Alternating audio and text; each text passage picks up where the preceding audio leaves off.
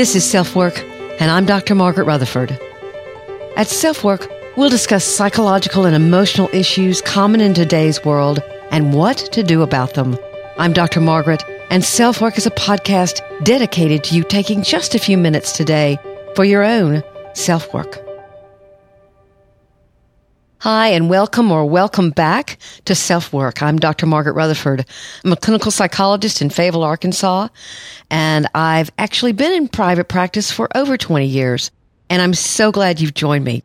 Today, we're going to be talking about the role of intention in parenting.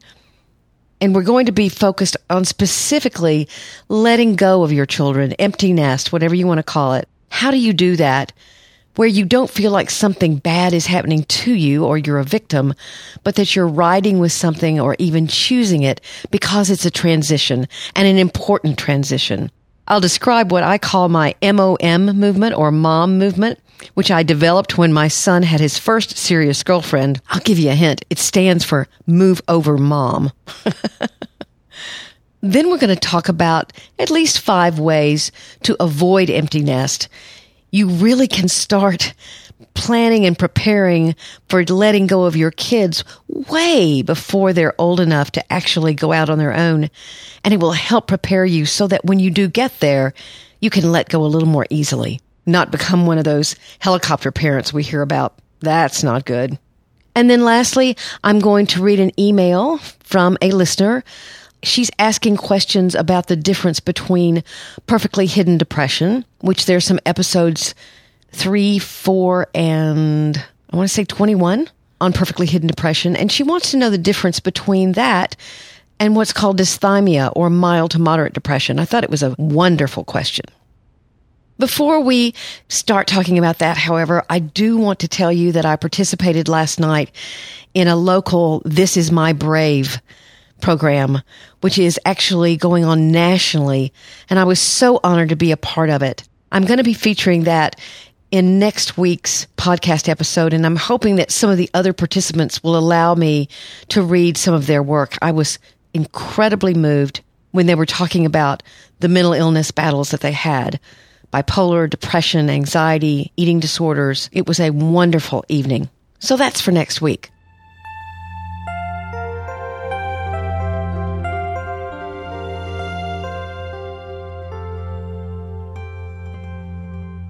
But now we're talking about letting go. There are so many transitions in parenting from hands-on parent to empty nest parent. You'll hear, Hey mom, will you take us to the pool? To, Hey dad, I'm not going to be here for dinner, but can some guys come over later? To, and this is one I remember hearing distinctly. Hey mom, you know I'm not coming home spring break, right? And he put his arm around me and gave me a kind of a smile and all I could do was smile back. I've certainly had my ups and downs with this whole letting go process. In fact, it's how I started blogging in the first place. I even made up a name for it. I called it Nest Ache, N-E-S-T-A-C-H-E. And if any of you are curious about my particular struggles, you can go on to my website at drmargaretrutherford.com and read my early blogs on the process.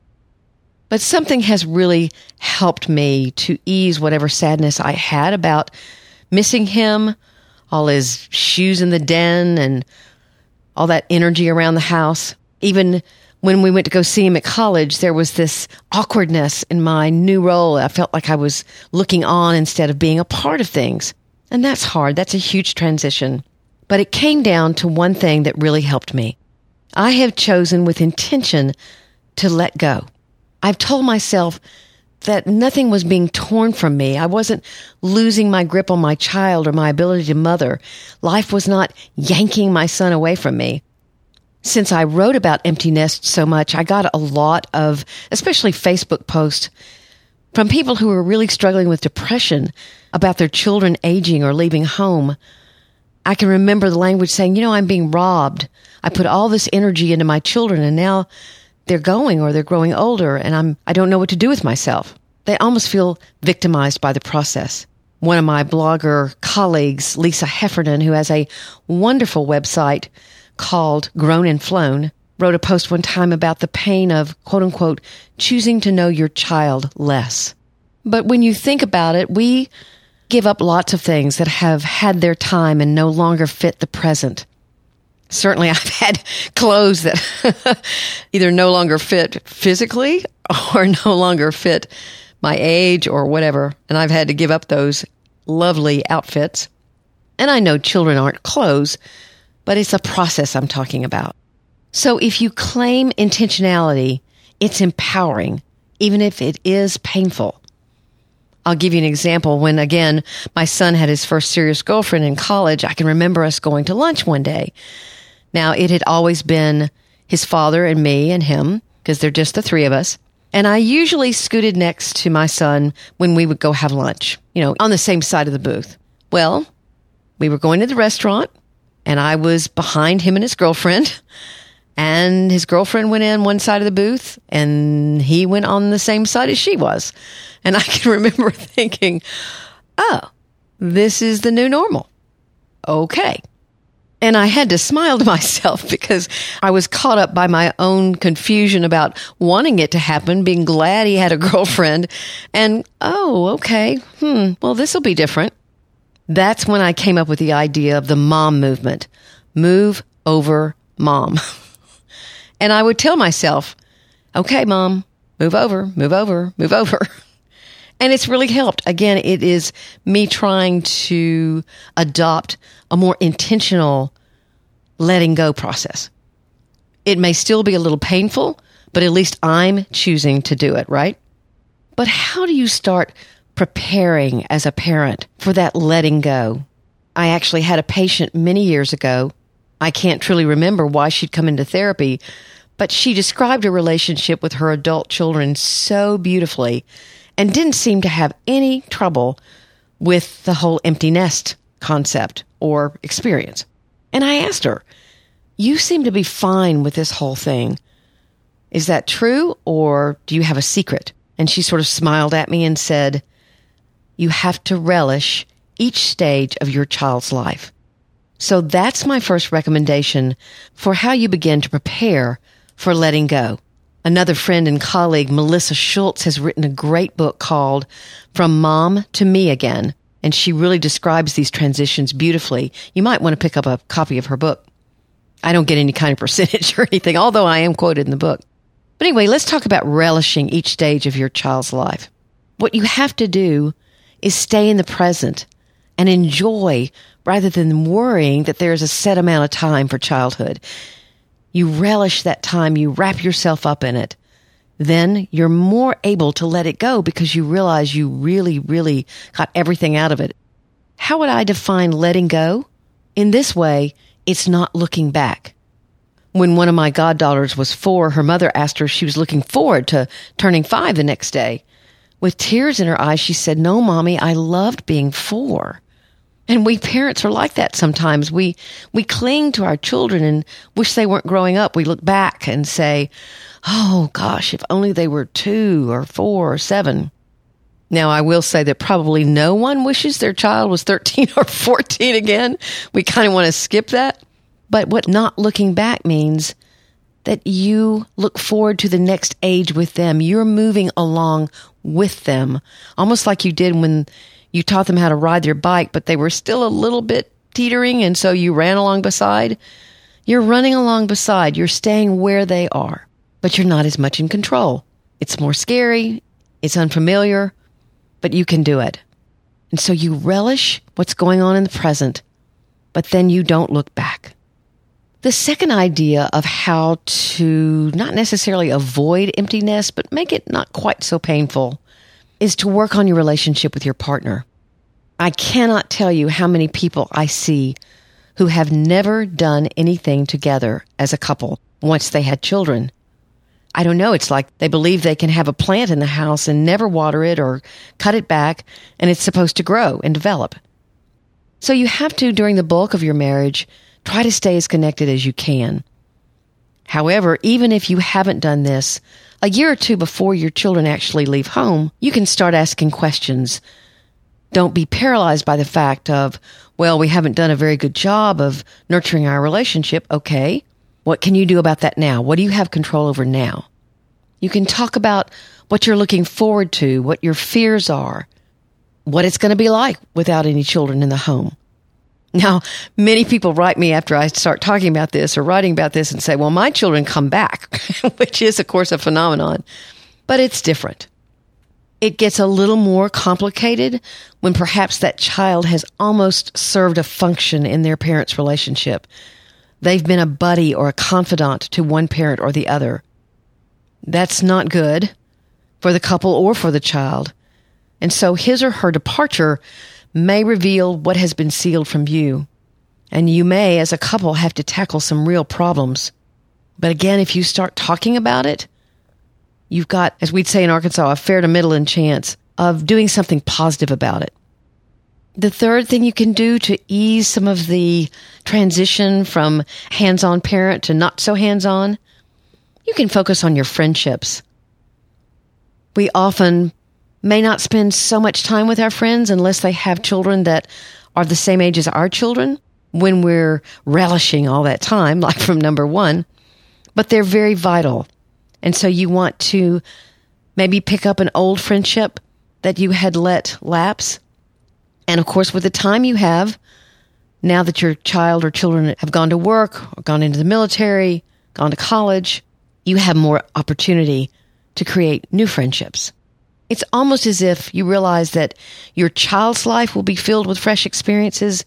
So it's good to have yours as well. You have something to talk to them about rather than only absorbing what they call home or text home and tell you about. You can also respond, yeah, I'm on this new committee or I've planted a garden or whatever it is that you've done. My fourth suggestion is to discover your own creativity and power. Now, a lot of folks, maybe in their 40s, 50s, however old you are when your children are actually leaving, will say, Well, I don't know what else I can do. I was into being a mom, I was into being a dad. So I give an assignment to patients who can't answer this question. I have them think of things that either they've always wanted to do but never done, or if their best friend was sitting in a chair beside us, they would say, Oh, she would never do that. These again are simple things, doable things, but I ask that the patient do one thing a day. And like an example would be to go down a street you've always wanted to go down or eat a vegetable you've never eaten. That's an example of the first one where you're doing something you want to do, but you've never done it.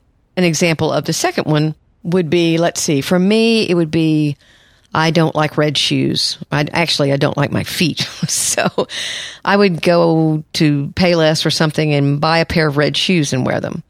So it's kind of interesting what happens with this exercise. What it shows is that change can occur. Again, when you intentionally choose something, you're going to grow in ways you didn't realize.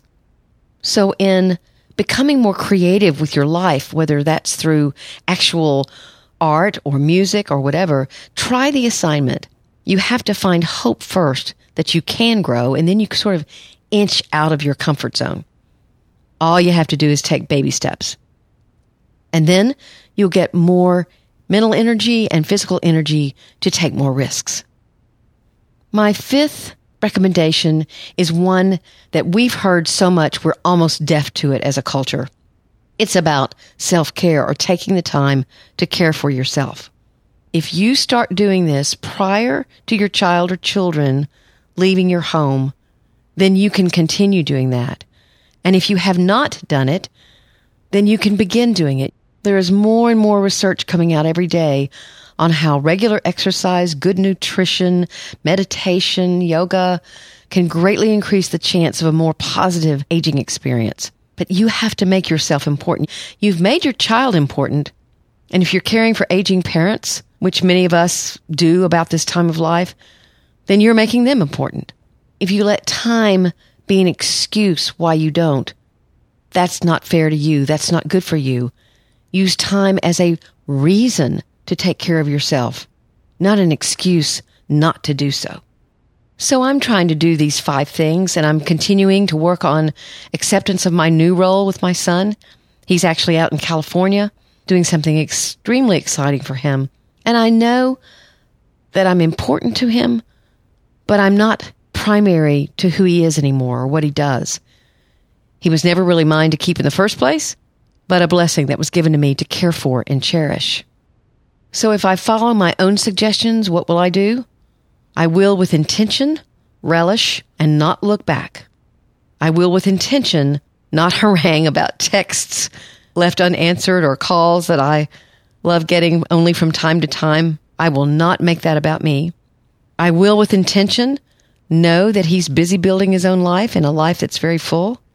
I will with intention be grateful for that because I can assure you that is a blessing that many people do not have. And I will with intention realize that I will always be mom. I hope you do the same because unfortunately, severe feelings of empty nest can lead to depression. Worry about your child can certainly cause you to be stuck in anxiety. So letting go, knowing you've done a good enough job as, as the theorist Winnicott used to say. And then if your child does get in trouble, you will be better set to respond and to help him or her. I hope that's helpful.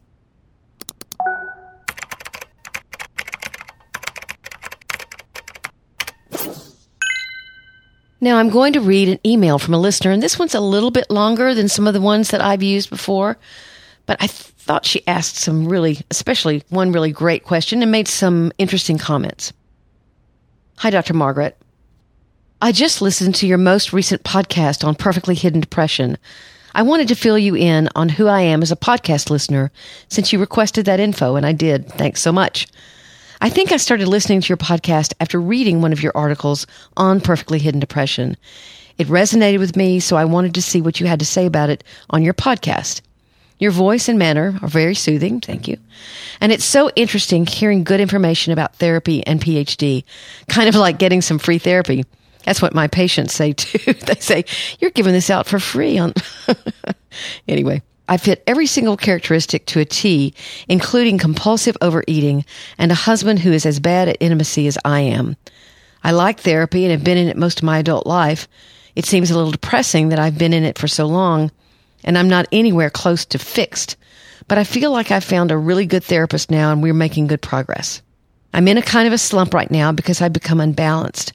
I focused a little too long on just doing the boring to-do lists that go along with motherhood and housekeeping. So I've kind of lost myself. Plus, I haven't had any of those achievements or accomplishments you mention as one of the characteristics of people with PHD. Not in a long time. I was a straight A student and a very successful teacher before having my son, so I definitely liked getting that recognition and all of those gold stars. It's very hard to get gold stars from motherhood. Though I work at a school volunteering and doing other stuff, it's not quite the same. I want to do more and find my own interests, but I feel guilty and such a lack of energy to add anything else to my life. A question I've been meaning to ask you for a while concerns dysthymia, which I've always heard described as quote unquote low level consistent depression. How do you compare that with PHD? Before I'd heard about PHD, I would describe my condition to doctors as having dysthymia, since I always seemed to have something low level that was always there, but not necessarily as obvious as other depressives. Of course, it makes much more sense as a PHD disorder or experience. Now, she called it a diagnosis. It's not really a diagnosis. It makes much more sense as a PHD experience now. I was just kind of curious if you saw any link between the two. Okay. So I answered her, Hi, thanks so much for introducing yourself. I loved your comment. There are no gold stars from motherhood. Boy, are you ever right. I hope you and your new therapist can sort out how you've lost yourself and add you back into your equation. Guilt is not a helpful emotion unless it's quick and leads to a change of behavior, as one of my supervisors told me one time. Again, I think this harkens back to what we were talking about in the podcast itself where self care and having some interest on your own, feeding your relationship, all of that is important in trying to not just set up the letting go process to go well, but to function well in general. So let's continue with my response. As far as dysthymia and PHD are concerned, I think your point is a good one. Anhedonia, or the lack of pleasure in previously pleasurable activity, is part of the diagnosis of dysthymia. I think a lot of people who've identified as having PHD would certainly say they act like they enjoy their activities, but some of them have told me they do enjoy them. At the same time, there is depression underneath. This is kind of tricky. And again, that's why your point is really, really good. Remember, someone with PHD isn't sometimes aware at all of what they're doing. The hiding depression is as natural to them as breathing. So the other difference might be that someone with dysthymia often recognizes that something is missing. Someone with PHD, not necessarily. Your point was also actually made by Lindsay Holmes, who is one of the senior editors of the Huffington Post, and I'm going to include that link in the show notes. My hope concerning PHD is not to make it into a diagnosis. I'm trying to paint a picture for people who might not even recognize they're in trouble or certainly might not seem like that to therapists. Thanks so much for being a listener. So if you're new to this podcast, I've done several podcasts on perfectly hidden depression and you might want to read up on it. It is a syndrome, which is basically a group of behaviors that are found together frequently that might indicate a certain problem, like codependence is a syndrome. It's not a diagnosis. And there are at least 10 characteristics or 10 traits of perfectly hidden depression, and that's the name of one of my podcasts. I believe it's 21. So you might look and see about that. Thanks so much to this listener for your email. I did change my answer to it a little bit in the podcast, trying to make it a little more clear as I read what I'd actually written. I thought, you know, I'm not sure I agree with myself. So maybe I cleared it up, hopefully, a little bit more. Thanks for writing.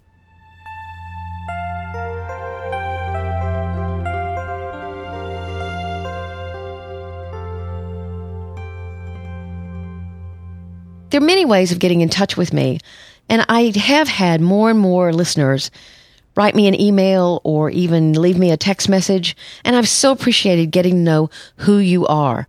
You can email me confidentially at AskDrMargaret at drmargaretrutherford.com. My website is drmargaretrutherford.com, and I have a Facebook page where you can follow me. Again, it's Dr. Margaret Rutherford. I post there different things that interest me, activities, that kind of thing that you might be interested in. I'm on Twitter at Dr. underscore Margaret, and I have a special favor to ask.